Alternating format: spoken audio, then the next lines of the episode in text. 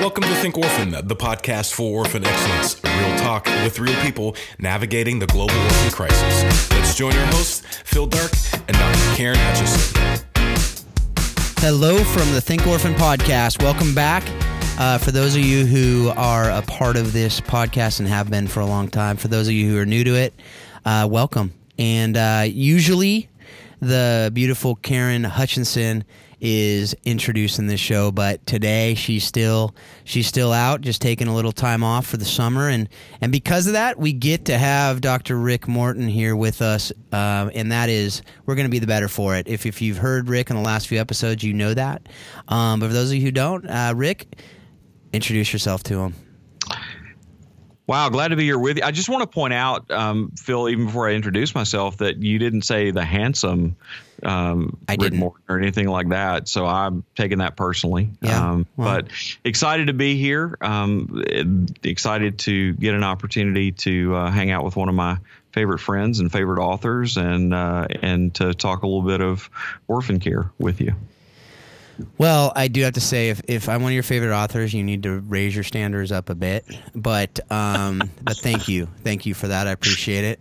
Um, favorite people, I could I could handle that, but um, yeah. So anyway, we'll move on from that. So don't don't let that ding his credibility, folks. Don't let that ding his credibility because he is a brilliant man. And uh, I do, I do say that he is one of my best friends in, in all of this uh, all that I get to hang out with when I get to do this work. So, um, but you know what? Today, I got to talk to another man I respect uh, a few weeks ago, and this man is pretty amazing, as you're going to learn today. If you don't already know the J, the term J or the term the man, J.T. Olson, um, you know he's a guy that you're gonna you're in for a treat to get to know him because not only has he been through a lot in his own life, he has affected the lives of so many in so many amazing ways.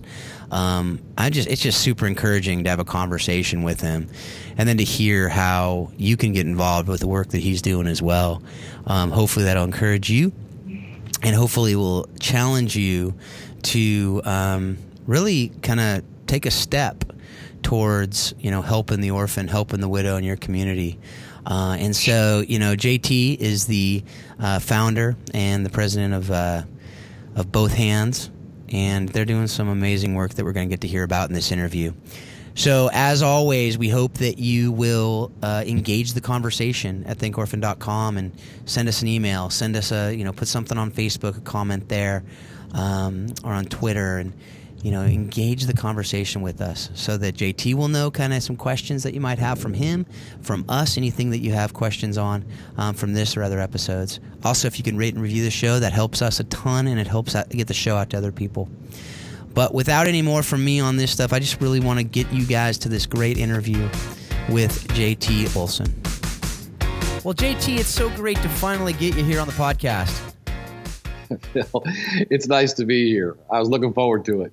Yeah, this is something we've been talking about doing for so long, and uh, you know, it's just schedules are, are funny things sometimes. Sometimes they work right away, and other times it takes a little bit. So this one is is the latter of those, but uh, you know, I know it'll be well worth the wait. So, um, you know, JT. You and I have gotten to know each other over the last couple years, but I know most of our audience probably doesn't know who you are. I know you got a book out there that we'll be talking about today, but can you just share a bit uh, with our audience of uh, you know, your story and how you got to be where you are today? Oh yeah, that's one of my favorite things to do because it is definitely a God story. And uh, um, I'm, I'm the executive director of Both Hands Foundation. And I always help people when they say, you know, well, what do you do? I say, well, I help families raise money for adoptions, and we do it by working on a widow's house. And just about when I do that, they always kind of look at me with that, you know, kind of glazed look in their eye, always being polite and nodding their head and saying, oh, that's nice. But you can tell they really don't understand. And it, I guess the easiest way to explain what I do, Phil, is to tell you how it happened, Mm-hmm. because then it's really clear. Because I was uh, on the board of Bethany Christian Services uh, back in late '90s, early 2000s, and one year the local board here in Nashville, and one year my job was to be in charge of the fundraiser, and I chose to do a golf fundraiser, you know, and it was one where you have people join you on the golf course, and everyone who's golfing sends out letters asking people to sponsor them for the day while they golf. Pretty simple. Well, I mailed my letters out. Had a buddy who I was in a Bible study with sends my letter back to me, does not include a check. In fact, all he did, he scribbled with a fine tip magic marker on the letter back to me saying, JT, if you told me you were working on a widow's house, I might sponsor you. Hmm. but you're just golfing. Nice cause, but not my money. That kind of hurt my feelings a little bit, but at the same time, I thought, man, that's a that's a good idea, you know. And I called him a couple days later, and we talked about it and laughed about it. But the, honestly, the idea just never left me. I mean, whenever I saw a fundraiser of any kind, like a golf tournament or a 5K or anything, I just kept asking myself if they were working on a widow's house, would that be more compelling? And I just kept thinking, you know, this has got to work. And it wasn't until a couple years later, I'm in church running to a good friend of mine, hadn't seen him in a couple months. I said, Hey, Don, what's up? And he looked at me and he said, I'm adopting four kids from Moldova. And I, I was stunned. He's already got three children at home. Mm-hmm. And I said, What happened?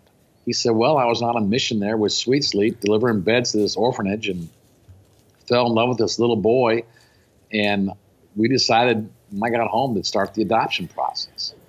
And I said, Wow. He said, and, and we found out, you know, he's got three siblings. And Don just looked at me and said, We're not going to break up the siblings. And that resonated with me because it took me back to when I was 12 years old, living on a farm in northeastern Iowa. There was five of us kids, and I remember one weekend in particular, my mom and dad left to go celebrate their 16th wedding anniversary, and us kids were kind of farmed out different places, you know. And I remember mm-hmm. Saturday night being brought home because they were coming home, and um, I'd played all day in the barns of my friend's house, so I was dirty. You know, I had to, I had to go in the basement. My older brother, he went upstairs. But I remember sitting in the basement, unlacing my boots, and my brother came down the basement stairs. I looked up at him and I said, Are mom and dad home? And he said, Mom and dad are dead. Mm. And it was, I, I, I said, What? He said, Mom and dad are dead. They were killed in a car accident an hour ago. And he turned around and walked upstairs. He had mm. just found out himself. And I remember that feeling. And I remember hitting the floor, that cold cement floor, and just wailing like any seventh grader would wail. Um, you know, it just goes through your mind like, man, this is not supposed to happen. This is something you read about. Right. Just the realization that mom and dad, you know, and, and I know what it's like to be an orphan. And I know what it's like to, to wonder who's going to take care of. I know what it's like to wake up the next morning and for the first 10 15 seconds you you kind of think it's a dream. And then the reality sets in. And and it's just you realize man i'm never going to see mom and dad again. Mm. your paradigm in life shifts dramatically at that point. And i know what that's like.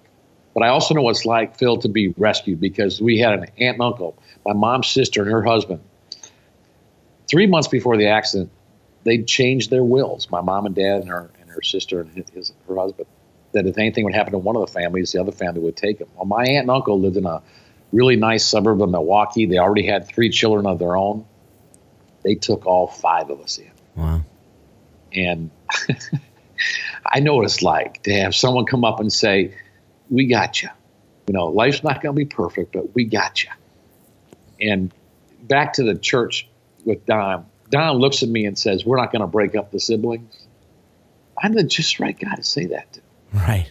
You know, I am the just right because I'm not going to look at him and say, Are you sure? Are you sure? Right. I mean, I remember very clearly looking at Don, and the thought that went through my mind was, Here's a man who's got a faith that I covet. I want to have a faith like that. You know, and I just looked at Don. I said, Don, how much is this going to cost? He said about 70, 80,000, I think.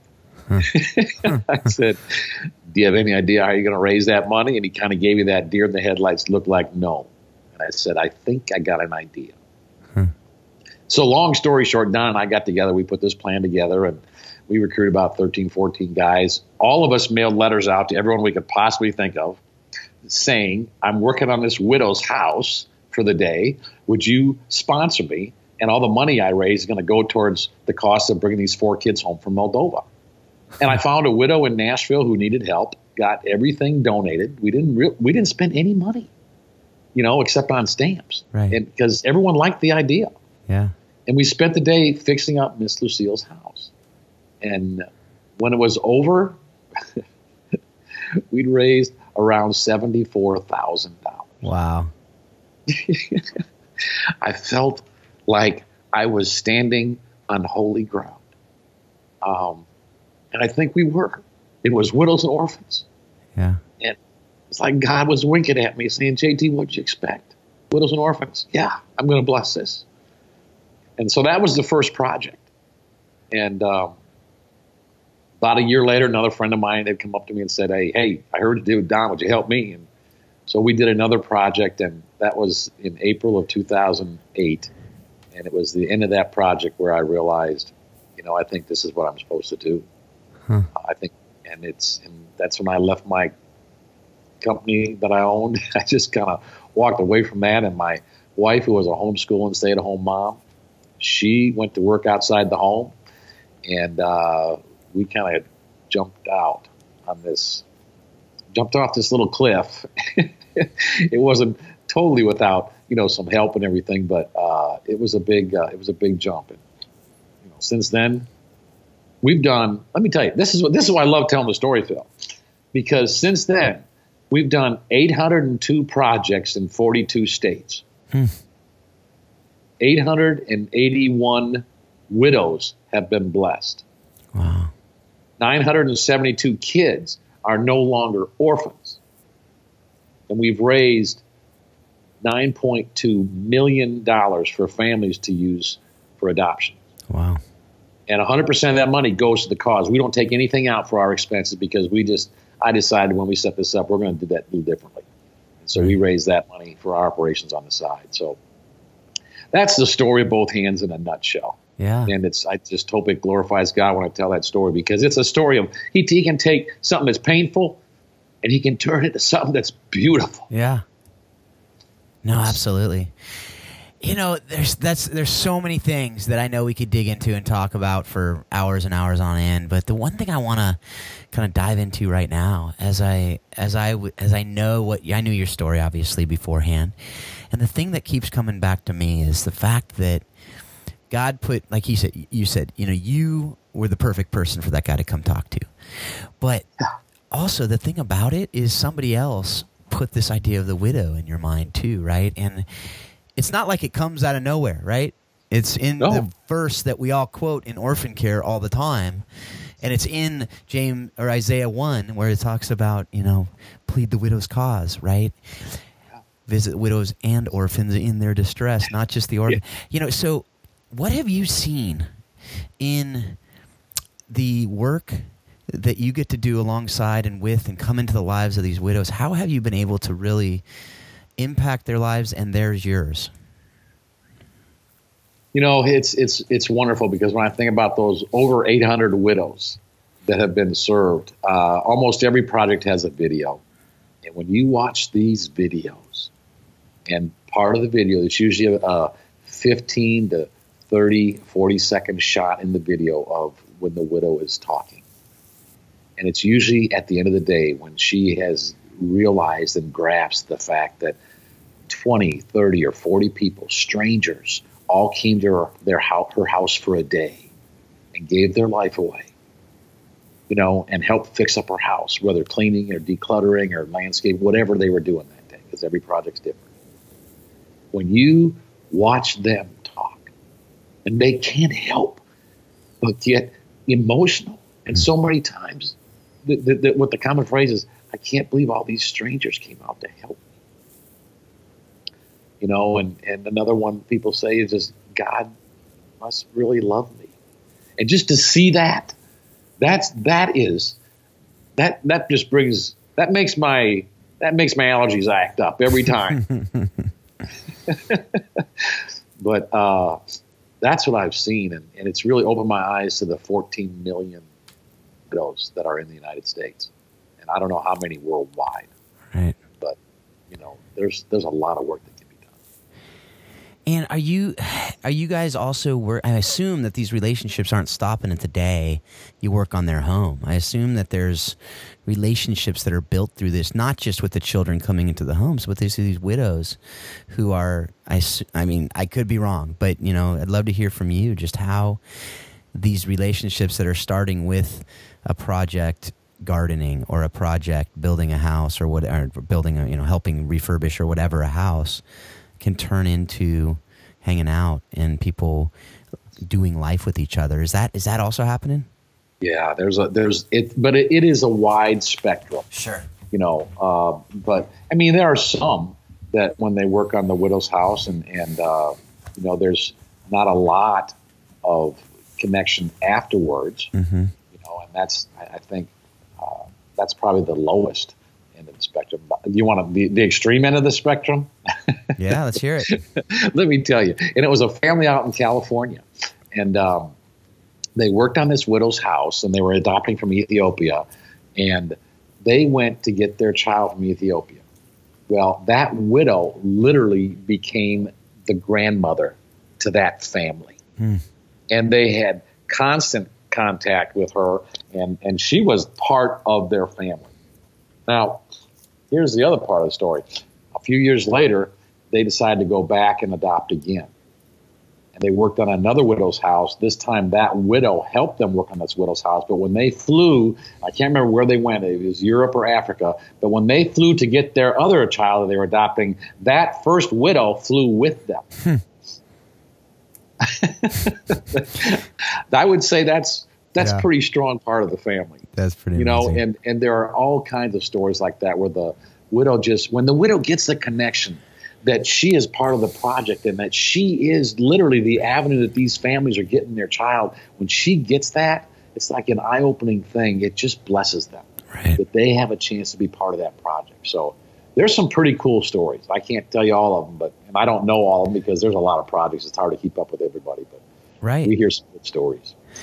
That's so amazing. That's so awesome because you know we talk about creating families and we talk about everyone, every child deserves a family. But you know, there's so many, like you said, so many widows, so many widowers, so many other people in the world who are just searching and yearning for family and to be able to bring that together, I mean, that, that's I I don't know if you folks out there listening when you're when you're hearing this get, got the chills when he was talking about that, but I know I did, and it's just so cool. You know, we talk about that uh, with the work we're doing in Honduras La Providencia is how we can truly and really incorporate the widows into the conversation and into the into the not the conversation, but the the relationships that we're having with these children and the families that we're creating. And and it's it's one of those things that you know there's so many moving parts but sometimes it's as simple as just coming alongside on a day and helping with a garden, you know. And so that's that's so that's so encouraging to hear. So, you know, the other the other uh, side, you know, one of the other things that you you know you kind of bring up is doing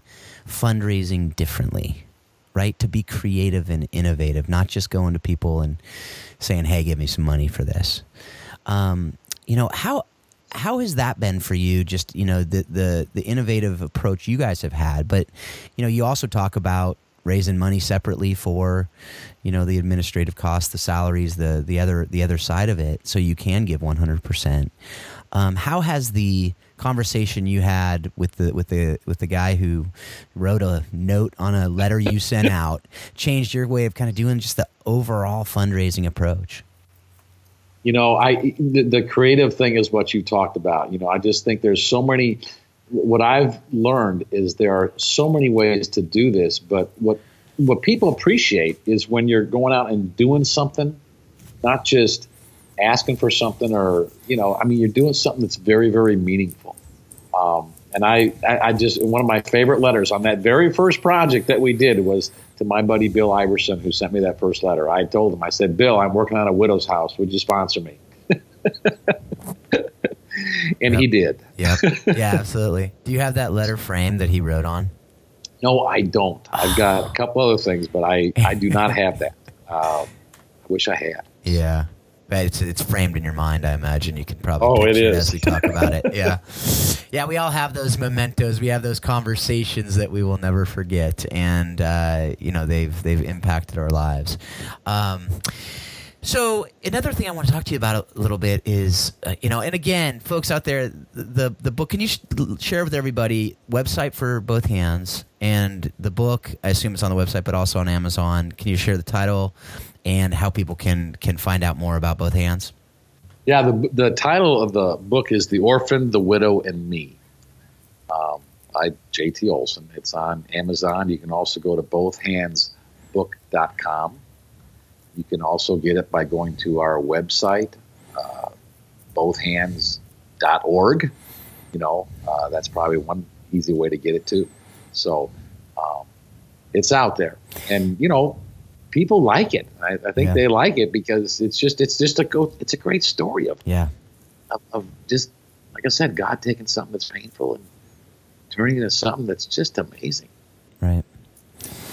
Well, it's story, right? You know, everyone's story is unique. Everyone's yes. story, and and to see God using it, and to see you listening to God and heeding the call, because that doesn't always happen either. Because it doesn't make sense. Like it, it usually doesn't make sense in the, you know, typical what we go to school to learn how you make a life in this country or in this world. It, it, it, often doesn't in the context of the kingdom of God. And so I think this is one of those stories, right? You know, it's like, you know, to a certain extent, it makes sense after you do it. And you're like, oh, yeah, okay, that makes sense. But in the midst of it, you're like, no, I got this business. I got something else going on. Let's just go start something and help people fund adoptions all over the place, you know? Um, you know, yeah. that, that's, it's encouraging to see you heeding that call.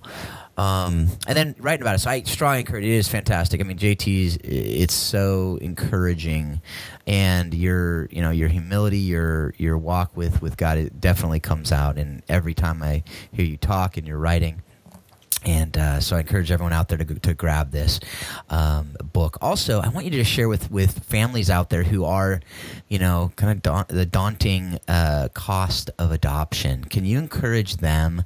Tell them how they can, you know, maybe uh, apply to work with what, what you guys are doing, but also just so many other ways that people can, like you said, be creative to overcome that barrier of adoption if that's the thing that they're that's keeping them from doing it. Well, and you know what? And that's the part when you talk about the financial wall, you know, yeah. of, of adoption, that that barrier, that barrier, that strikes home with me because I remember when I was on the board of Bethany, and before I, we had adopted just a little bit before we did that, about three years before we did that very first project, and you know, I was on the board of Bethany, like I said, this is the end of the 90s, first part of the 2000s. And I would come home, and I, you know, I talked about adoption because I was at this Bethany board meeting every month, you know, and we, uh, I would come home from a meeting, and my wife would say, "Well, how was the meeting?" Mm-hmm. And I'd say, "Oh, it was good. You know, this happened and this happened, the financial situation." I said, "And, and there's two kids that are just born. At the, they're down at the neonatal unit at Baptist. Uh, they're preemies." And she said, "Oh, let's go see them." And I would say, "What?" she said, "Yeah, you talked about adoption. Let's go see them. Maybe we should adopt them." I'd say, "Honey, we just started this business." You know, we got this thing, uh, not both hands, but the other business I was yeah, going at, we already been in it for like two or three years, hadn't taken much in the form of pay. I said, honey, do you realize if we adopt, we're going to have to go into our life savings. Do you want to go into our life savings? And that would kind of quiet her down. And then another month would go by. I'd come back from a both a Bethany meeting, and she said, "Well, how was the meeting?" And I'd say, "Oh, it was good, and this and that." And I said, "Oh, and there's a child down at Southern Hospital." She said, "Oh, do you want to go see it?" I said, "No."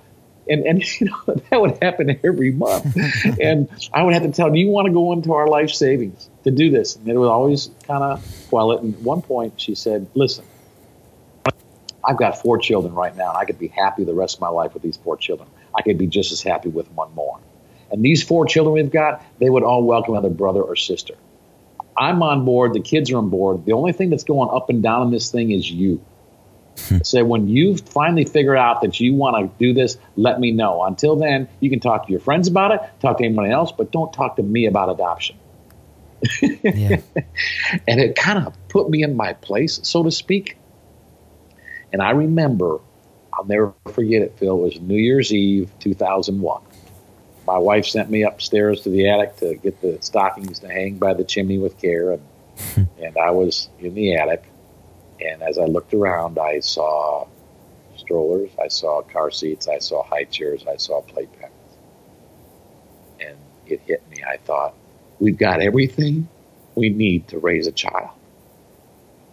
And then the next thought was, what's wrong with using a life savings to save a life? Hmm. And it just, you know, like some people, you know, they get taken to the woodshed. God took me to the attic, hmm.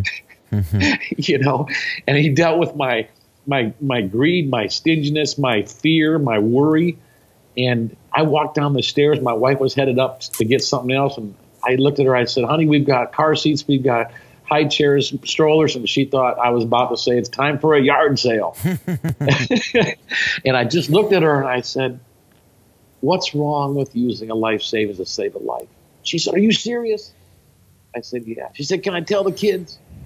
I said, "Yeah." And that next, all four of the kids got a note in their stocking that we were going to start the adoption process. So I can speak very directly and from a point of really of empathy and understanding when I hear a guy say, "We just can't afford it," mm-hmm. and it's a prudent thing to do, you know, and and that's when it hits me. I thought, well, I know exactly what you mean, and that's why I think God just put this seed in my heart about both hands. Is that I want to help families figure out how to get over this barrier, you know, and at the same time do something that's going to bless other people. Because you know, another aspect about this whole thing is when you recruit, when you do a both hands project. Yeah. If you want to do a both hands project, you just go to bothhands.org and punch in, excuse me, the application, and uh, and you can apply online. But what's really cool, Is they recruit anywhere from ten to twenty to thirty people to be on the team to send letters along with them. Yep. You know, and these people who send letters, I mean, they're risking it in a way. They're saying, you know what, I believe in this so much, I'm going to ask my friends. Mm-hmm. And they mm-hmm. send letters out, and then they give their life away for the day. I mean, I've had so many people who've never volunteered, who spent a day at a Both Hands project, and they walk away changed men and women because I think there's a service compartment in our heart that when it gets filled up, and we give our life away in a way that expects nothing in return. But we give our life away. I think God touches us in ways that you can't touch it any other way. Yep. And some of the transformation I've seen with people and the joy they've expressed afterward, it's really cool. Yeah. I might be getting off track a little bit, but boy, once you get me talking about these families and these projects, it's it's, it's exciting. no, I love it. That's what I love about this uh, doing what I do. I get to hear these stories, I get to hear the passion, and I get to hear these rabbit trails that aren't really rabbit trails. They're exactly where we're supposed to be going. Because I can tell you that that is something that I encourage everyone to do. If you know, if somebody comes to me and says, "Should I go on a mission trip?" and I go, you know, that's really up to you and God. Like, is God calling you to go? But if you go, the one thing I would say you need to do is do exactly what you just talked about to, to write letters to people expressing why you're doing what you're doing so that they can be a part of it. And then hopefully they yeah. can encourage others to to share why they're excited about you going. And you know and in this way you're you're inviting people in in a way that doesn't happen otherwise. You know you can you can't really you know you can invite people in and say hey we're adopting this and when we're done can you bring me a meal? Um, that that might do something and they might be oh yeah, this is kind of cool. But you know if you're actually like writing something down and you're processing of why you're doing something it just takes it to a different level and so i love i love it. You know i absolutely love hearing that and that goes to the to the you know the fundraising approach doesn't just end there either right? That goes i imagine these people when they do this they are so vested and then afterwards they are part of this family in a way they were never before. Um, yes. have you been seeing that too i assume? Yeah because you know how we're we all and we hear this a lot of times at conferences and just and people talking about the whole fact that we're all called to take care of widows and orphans. Mm-hmm. now we're not all called to be the adoptive family. Right you know, because not everyone is equipped to do that. But we're all called to do something. And what's unique about both hands, in my opinion anyway, is when people, you know, give money to an adoption, you know, in most cases, if it's just a donation or something like that, you know, they are being part of that adoption. And that's a big deal. It's important. I'm not taking away from the other models. But man, when they do a both hands thing, they're sponsoring somebody who's not only just you know helping with the adoption, but they're serving a widow. Right. right. and it's it's just it makes me giddy. Yeah. Because it, it's it's such a joy. It brings so much joy to them. Yeah. You know? Absolutely. Well, we're coming uh, close to the close to the end, not quite there. So I'm I'm excited. We're not quite there yet, but uh, we we are coming to, coming closer. So I have a few more questions for you in, the, in this this kind of third to last here. And for those of you who Okay. listen a lot, know what the last two are already. But this one I just want to talk to you about. In your work with orphan children, widows, and vulnerable families, what is the one of the biggest issues you believe we are facing today, and and how how can we address that issue together? You know what's opened my eyes. This doing both hands is the needs of the widows in America. I mean, I, I, and I don't mean this as a I- as a slam against organizations or churches or anything like that. But I think if you ask people who run a church, you know, if you ask them how many people were at their church that Sunday, they would probably know that number. Mm-hmm. I think if you ask them how many kids were in their children's programs, they would probably know that number. How many people were in the nursery, they would know that number. How much money was collected, they would know that number. If you ask them how many widows are in your congregation, I sense they most of them wouldn't know that number. Mm-hmm. And I, and I think I'm not blaming them. I'm just saying that's just the way life works. But that's the forgotten widow, and I think that's why it's mentioned so many times in the Bible Right.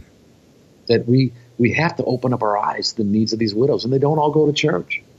You know, the 14 million, yeah, there's probably a whole bunch of them that are self sufficient Right. and are coping well, but there are some that are lonely. Mm-hmm. They just need they need community, like all of us need community. And I just wish there was some way in every church to have a group of men, you know, who met once a month on Saturday. This is my vision, Phil.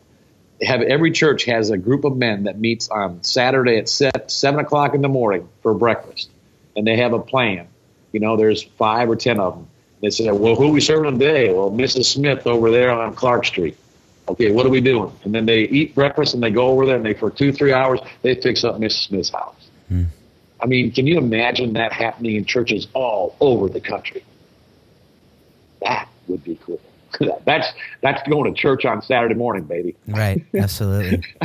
So I mean, that's and that may not be what a lot of people who care about orphans and stuff they think about. But it's one thing. This whole thing has opened my eyes to, you Absolutely. know, um, among other things too. And I could, you know, I just there's so many kids too. There's a lot of work to be done. Yeah, you know, it- I, the thing I love about you, JT, you don't just have an idea come in your mind and and just let it go. It's it, it, there's actually there's an intentionality to it too. Even hearing that, it wasn't like I think the church needs to put more money in their budget, which I, I think churches need to do for elderly, for widows. Um, I mean, you have massive kids ministries, but we don't have a whole lot of senior ministries going on in our churches. We don't have a lot of funds going to. Uh, and I heard a po- another podcast about this recently, and it, and it really struck me. And it, like you just said, I mean, how many widows are in your church? Do people know that number? Um, You know, And- and, and, and Phil, you know, every once in a while though, I do run across when I'm working with an adoptive couple because I always suggest I say you ought to try and find a widow. First of all, look inside your church, and every once in a while I get a family that comes back and says, "Well, I did check that already, and you know, we've got a pretty strong widows ministry, and all the widows in our church are taken care Yeah. of." I love it when I hear that. Right. well, and what you need to what you need to do is let us know about those churches, right? I mean, like that's what we need to do is just say, here's a model. Here's a Yeah. church that's doing it well, like like orphan care ministry. It's the same thing. There's some churches who are hitting it out of the park, Yeah. you know, and you know it, it's so encouraging. Um, but we also got to make it like you don't need to get there tomorrow, right? You know, you just need to have what's the next step, an intentionality. How can we be intentional to take that next step, right? Yeah. And like you said, that's a great next step. You know, get some guys together and just go help a widow in what they need that week. You know, whatever that might be, a great next step. You know, and it may be that the step after that is something else, and then something else. But intentionality is so critical in all this work, right? And I think Yeah. that's a constant. I think as we're doing it, is to be aware of it and then be intentional about how you can address it. So, um, all right. So now we're coming to the questions that uh, I've talked to many listeners and they anticipate these. So not to put any pressure on you, but um, what have you read, uh, listened to, or watched recently that has impacted your thinking on how we can love orphan and at-risk children with excellence? Oh, you know, it's I'm I'm reading a book right now on attachment. And I think the things that I've read about attachment disorders, I couldn't tell you any one particular book. I'm sorry. I even, you know, I can't remember the name of it. I don't remember the titles of books very well. That's all right. But it just opening my eyes to these kids who come out of hard places. Mm-hmm. And they end up being in, in foster homes or adoptive families and just truly understanding why they act the way they act. You know, that has opened my eyes to the value of, you know, just what Steven Curtis and Mary Beth are doing, you know, with their um, with, with their deal. Um, um, I can't remember the name of it, but you know, they you know what I mean, right? Yeah, the, show hope. Show hope, yeah, show hope, and, and but what they do with their seminars on Oh, the, the on, uh, uh, power to connect is what you're talking power about. to con- empowered Yeah. to connect. Yes. that is so powerful. And you know, I, I suppose if I had to name one thing I sat through when I sat through that seminar, that was that was eye opening. Yeah. Everyone should do that. Yeah, they're doing some phenomenal work. Empowered to Connect Yeah. podcast also is incredible. Ryan and Kayla North are doing doing that, and I think it's the Empowered Parent podcast now is what it's called. But uh, yeah, we'll put some resources on. You know, we'll help you out there, JT, and we'll put some great attachment resources on uh, on the show notes for this. Uh, Connected Child by Karyn Purvis is one that's a that's a given. Uh, Kurt Thompson, Anatomy of the Soul, has a lot on a great on on attachment as well, and Kurt will be on the show here uh, a little bit. Mandy Howard had an episode. Our co-host Kara Hutchinson um, has done some uh, great talks in her her her podcast episode as well. But um, I'm sure Karen and I can talk a little lot about uh, attachment resources out there. Karen, when you're listening to this, you know we can talk about it. So uh, yeah, no, that's absolutely something that I've learned so much about that over the last few years. Because coming into this, knowing nothing about this area, it's been great to be Right. able to learn so much. Um, so yeah, so that's definitely something I think um, all of us who have not been uh, psychology or human development majors at any point of our life uh, have a ton to learn on these things, and I know those people do as well because there's new stuff coming out all the time. It seems like.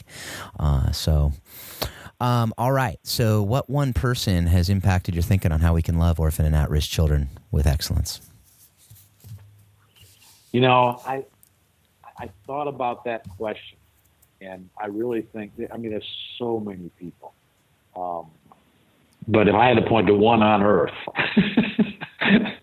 um, you know, one of the guys I would that came to my mind was Marty Schwederman. Marty Schwederman is the children's pastor at Fellowship Bible Church in Brentwood, Tennessee, and he has been the leading the Middle Tennessee Orphan Alliance for the last 10, 12 years. And he has a heart for um, for kids without parents, whether it's in foster care or or orphans. And uh, he has set an example. He's inspiring to me, and and uh, he's always showing us every month the ways that we can do better, and encourages a bunch of people. So he's one of my heroes. Yeah. Well, there's so many people, and I imagine all the different families have impacted you in ways that will uh, stay with you forever as well. Um, so it's always that's always it's it's really kind of an unfair question that I that I say, but I still keep it in there because I still I still love the stories because everyone knows. I assume everyone out there knows there's a whole lot more people that have that Oh. could be in that answer, but but I, I know that I, I I'm encouraged by all the stories I get to hear about the different people that have impacted uh, each and every one of our guests. Well, just think about. I mean, that's a hard question Phil, because when I think about that question, I think about all the people I watched go before me who adopted. Right. you know and like yeah that rocked my world and just watching them and it's so there's a whole bunch like that Yeah. Oh, tough question No, I know, I know that. that you know, that's uh, why I get to do what I do. I get to ask those tough questions. You You're know, so whether they're unfair or not really doesn't matter. I get to ask them anyway. Um, so, well, JT, thank you so much, man. We could talk forever, and I, I just uh, am so encouraged by your life, by your um, the work that you are doing with uh, the Both Hands team, and just all the people that are walking alongside you in that journey. It's it's uh, super encouraging, brother. Thanks for uh, Thank thanks for being faithful. Thanks for what you do phil makes an impact that's what we're here for Well, thank you again, JT, for um, just sharing your your wisdom with us. And I just love how he ended that uh, conversation by saying, "You know what? It makes an impact, and that's what we're here for." You know, and I just love the impact that JT has made and is making, um, and the encouragement he is to me as a friend, as a brother, and as just someone who is really taking uh, scripture seriously, you know, and really saying, how can I live it out and help others to do the same? So, what'd you think, Rick? man, just love love JT, love his story. Um, the you know the learned some things through listening to the interview um, that that I really didn't know about JT, and so I, I think his story is is definitely exemplifies um, th- that truth that God doesn't waste anything, hmm. Um, and so to hear the story of you know the death of his parents and and some of the things that he was able to identify with through that and and the way that God's brought that fully to bloom in his life in uh, in what he's doing in ministry now um, is is just it's it's incredibly encouraging. It's encouraging, I think, to any of us who at times can look around and wonder, um, you know, where we are. Are we in the right place? Is God, you know, is God accomplishing? Through us what he desires to be accomplishing through us. And I think JT's story is just, um, it, you know, incredibly instructive to say, um, yes, that um, that God can, and not only can He, but will He? He will. Um, you know, accomplish his his purposes through us, and that he even redeems the hard stuff.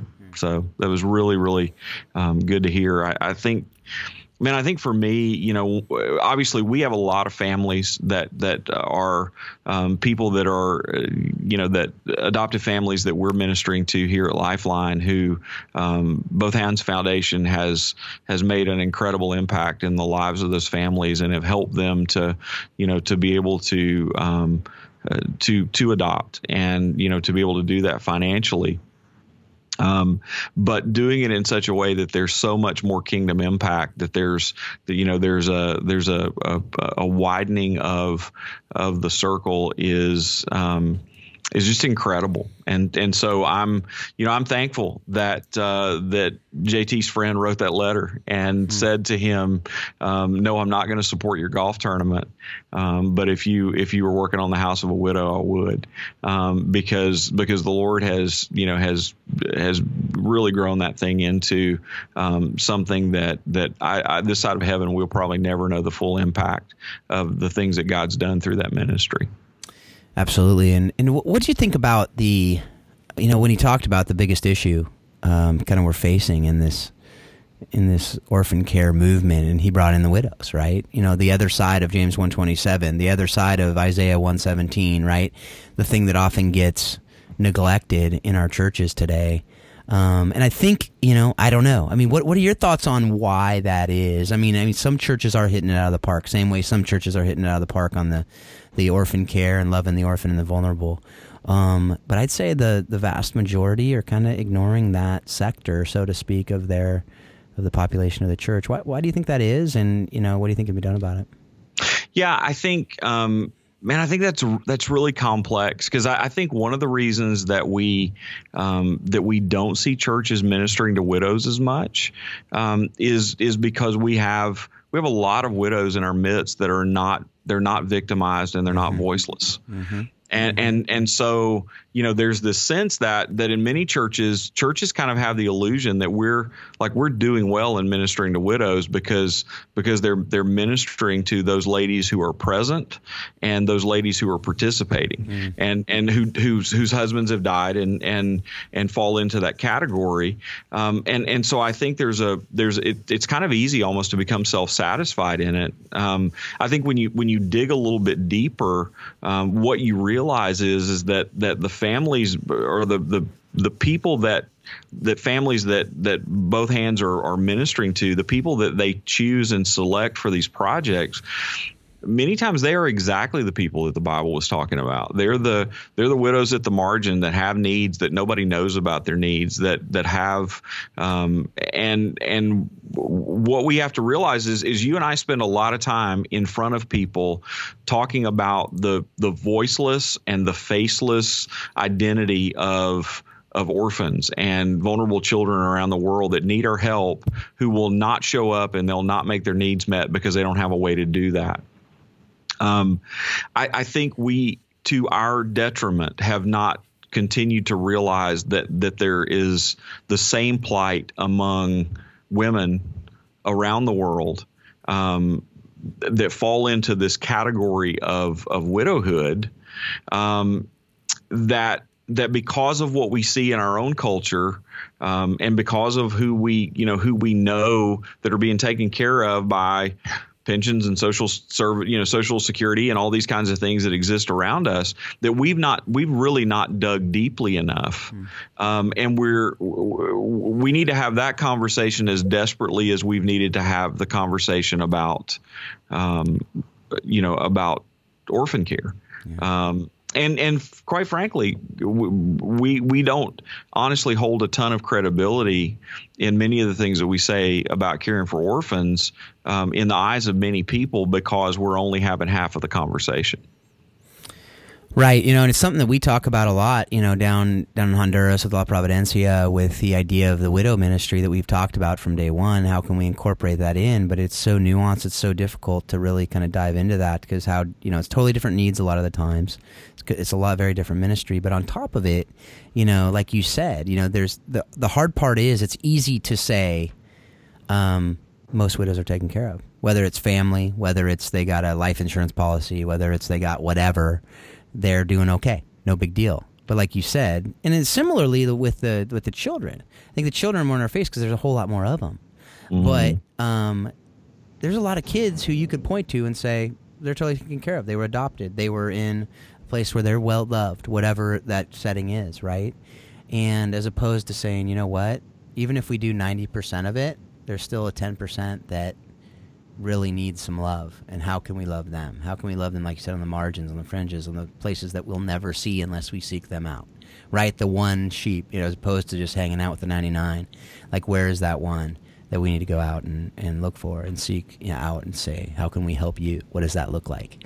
You know and it's not that the expense of everything else it's not the expense of not doing the ministry that we need to um, in our midst right? But we need to often um, seek it out. And you know, and that that's a that's a nuanced conversation we don't have time for today because obviously, you know, the scripture talks about you know love the stranger in your midst, right? Mm-hmm. And so it doesn't necessarily say go out and seek the world and you know comb the world like Jesus did for that sheep, but I think there is a uh, also the omission of going, you know, if it's in your backyard and you're just kind of blindly sticking your head in the mud, I think that's different, right? So I think there's different, like I said, nuanced, but um, I believe the church we can do a better job. I mean, maybe it's not going like circling, you know, going under the bridges of every place in the community to look for someone, but I think we probably have people in our churches that are coming that are hurting in ways that we aren't even finding that out. So um, and, and this will probably take us a little bit off the you know off the interview trail, Phil. But I, I think the other thing that we really have to think about in our churches are um, single moms, mm-hmm, and you know, and and, and we um, and, and I think this whole conversation exposes for us, um, you know, how are how are we ministering well to you know to women who are are in great peril and their families are in great peril. Mm-hmm. Um, and that's quite honestly a population that in many pockets we've struggled with in evangelicalism to um, you know to minister well. Absolutely. Um, and and so I you know I, I love the fact that we're that we're dialing up that conversation and and beginning to have it. And I think it's only appropriate in uh, you know for us to do in in orphan care circles because because half of this conversation is is already deeply meaningful to us. And so it, it should bear that it shouldn't be too hard for us to engage it fully right? Right. No absolutely. And i think that's a great uh, segue into what we're going to be talking about next week um, with uh, adrian collins interview and just the talk of how we can love single moms how we can love women uh, with unwanted or crisis pregnancies, whatever you want to call them, how we can love them really before and after birth. Um, and what does that look like? And I think that's a that's a conversation we're going to be having next week as well. So um, if that's something that jumps out at you, definitely come back next week and download it because I think that you'll be. Um, I mean, just Adrian's story is phenomenal, and then the conversation I think that we'll have will be very. You know, I think I'm I'm excited to have it. So that's something I, I want to encourage you to do, but. Um, and you know, there's so much more we could talk about. I think the creative fundraising that JT talked about, the just the ways that uh, you know God used him and worked in and through him. Um, you know, it got how he's a man who's clearly not doing what he's doing for the money. it's doing it for the mission. That's most people, almost almost 100% of the people we're talking to on this show. Um, and that's so encouraging. But you know, we, we do have to kind of come to a close in this episode, and with that, I want to I want to bring it to the recommendations. So today we do have Phil and Doctor Rick recommends, and both of us have a little something. Uh, Rick's got the, the the new, and I kind of got the old here today. So Rick, what what do you got for us? Yeah, so um, really great new book that's out um, from Collin Hansen from the Gospel Coalition called 12 Faithful Men. Uh, the subtitle's Portraits of Courageous Endurance in Pastoral Ministry. Um, but honestly, as I've, as I've uh, dove into this book, I would really encourage people that are not in pastoral ministry to, to take a look. And it's a story of, of 12 pastors um, beginning with the Apostle Paul and kind of running through, you know, up to, to pretty close to present day, um, who probably for all, um, and all, by all accounts should have quit. Mm. like, you know, preachers that have in have um, have faced unspeakable tragedy, who have been opposed on every side, who sledding in ministry has been tough, um, and yet God was able to do um, wonderful, incredible um, things of kingdom value. And and I, I, just it's encouraged my heart um, as you know someone who's in ministry. Um, we all get discouraged. We all have times where you know where we wonder if what we're doing is is really making a difference. We we we we sometimes you know worry about the toll on families and those kinds of things. And what I found in that book is the story of of twelve faithful saints um, who who faced those same challenges and and God prevailed through their lives. And so I would encourage you, Collin uh, and Jeff Robinson that wrote the book with him are, are, wonderful writers and and do a great job of capturing those stories. But it's um, 12, uh, 12 faithful men and uh, and it's uh, you know right now um, it's like top in pastoral resources on Amazon, brand new book, um, and I would highly recommend it. Well, thanks for that. And I uh, I have a guy um, wrote a book a long time ago. It's called Spiritual Leadership by Oswald Sanders, and it's it has stood the test of time. In the book, he says, you know, leaders are readers and we need to cheese. Cheese. We need to choose. Um, we probably need to eat cheese sometimes cheese too, but um, we need to choose books like we choose our friends. And I think that that's something that if we we there's so much we could be reading out there. There's so much we could be putting into our minds, and so to be be careful about that. But also, you know, when you do it, really, you know, take time to understand and digest what it's saying. So that's just one of the things. I mean, that's not really. That's just an, an, aside on the book. The book is phenomenal about leadership and how we can leave lead as servants. Um, often lead by following. What does that look like in real ways? And and I just that's a book that I've read over and over over the last few years since I was first introduced to it. So I want to introduce it to you if you've never heard of it. If you have heard of it, I encourage you to go back and read it again and see see how God speaks to you through it. So again, with that, I'm gonna end the show as I end them all. Um, I just hope and pray uh, that you will take what you learned today, what you're learning in all that you're seeing in life that God's teaching you, and use it to really think about how you can love orphan and vulnerable children better and better each and every day. Thanks a lot. Have a great week. We hope you've enjoyed today's Think Orphan podcast. For all the information in this week's podcast, please visit us at thinkorphan.com.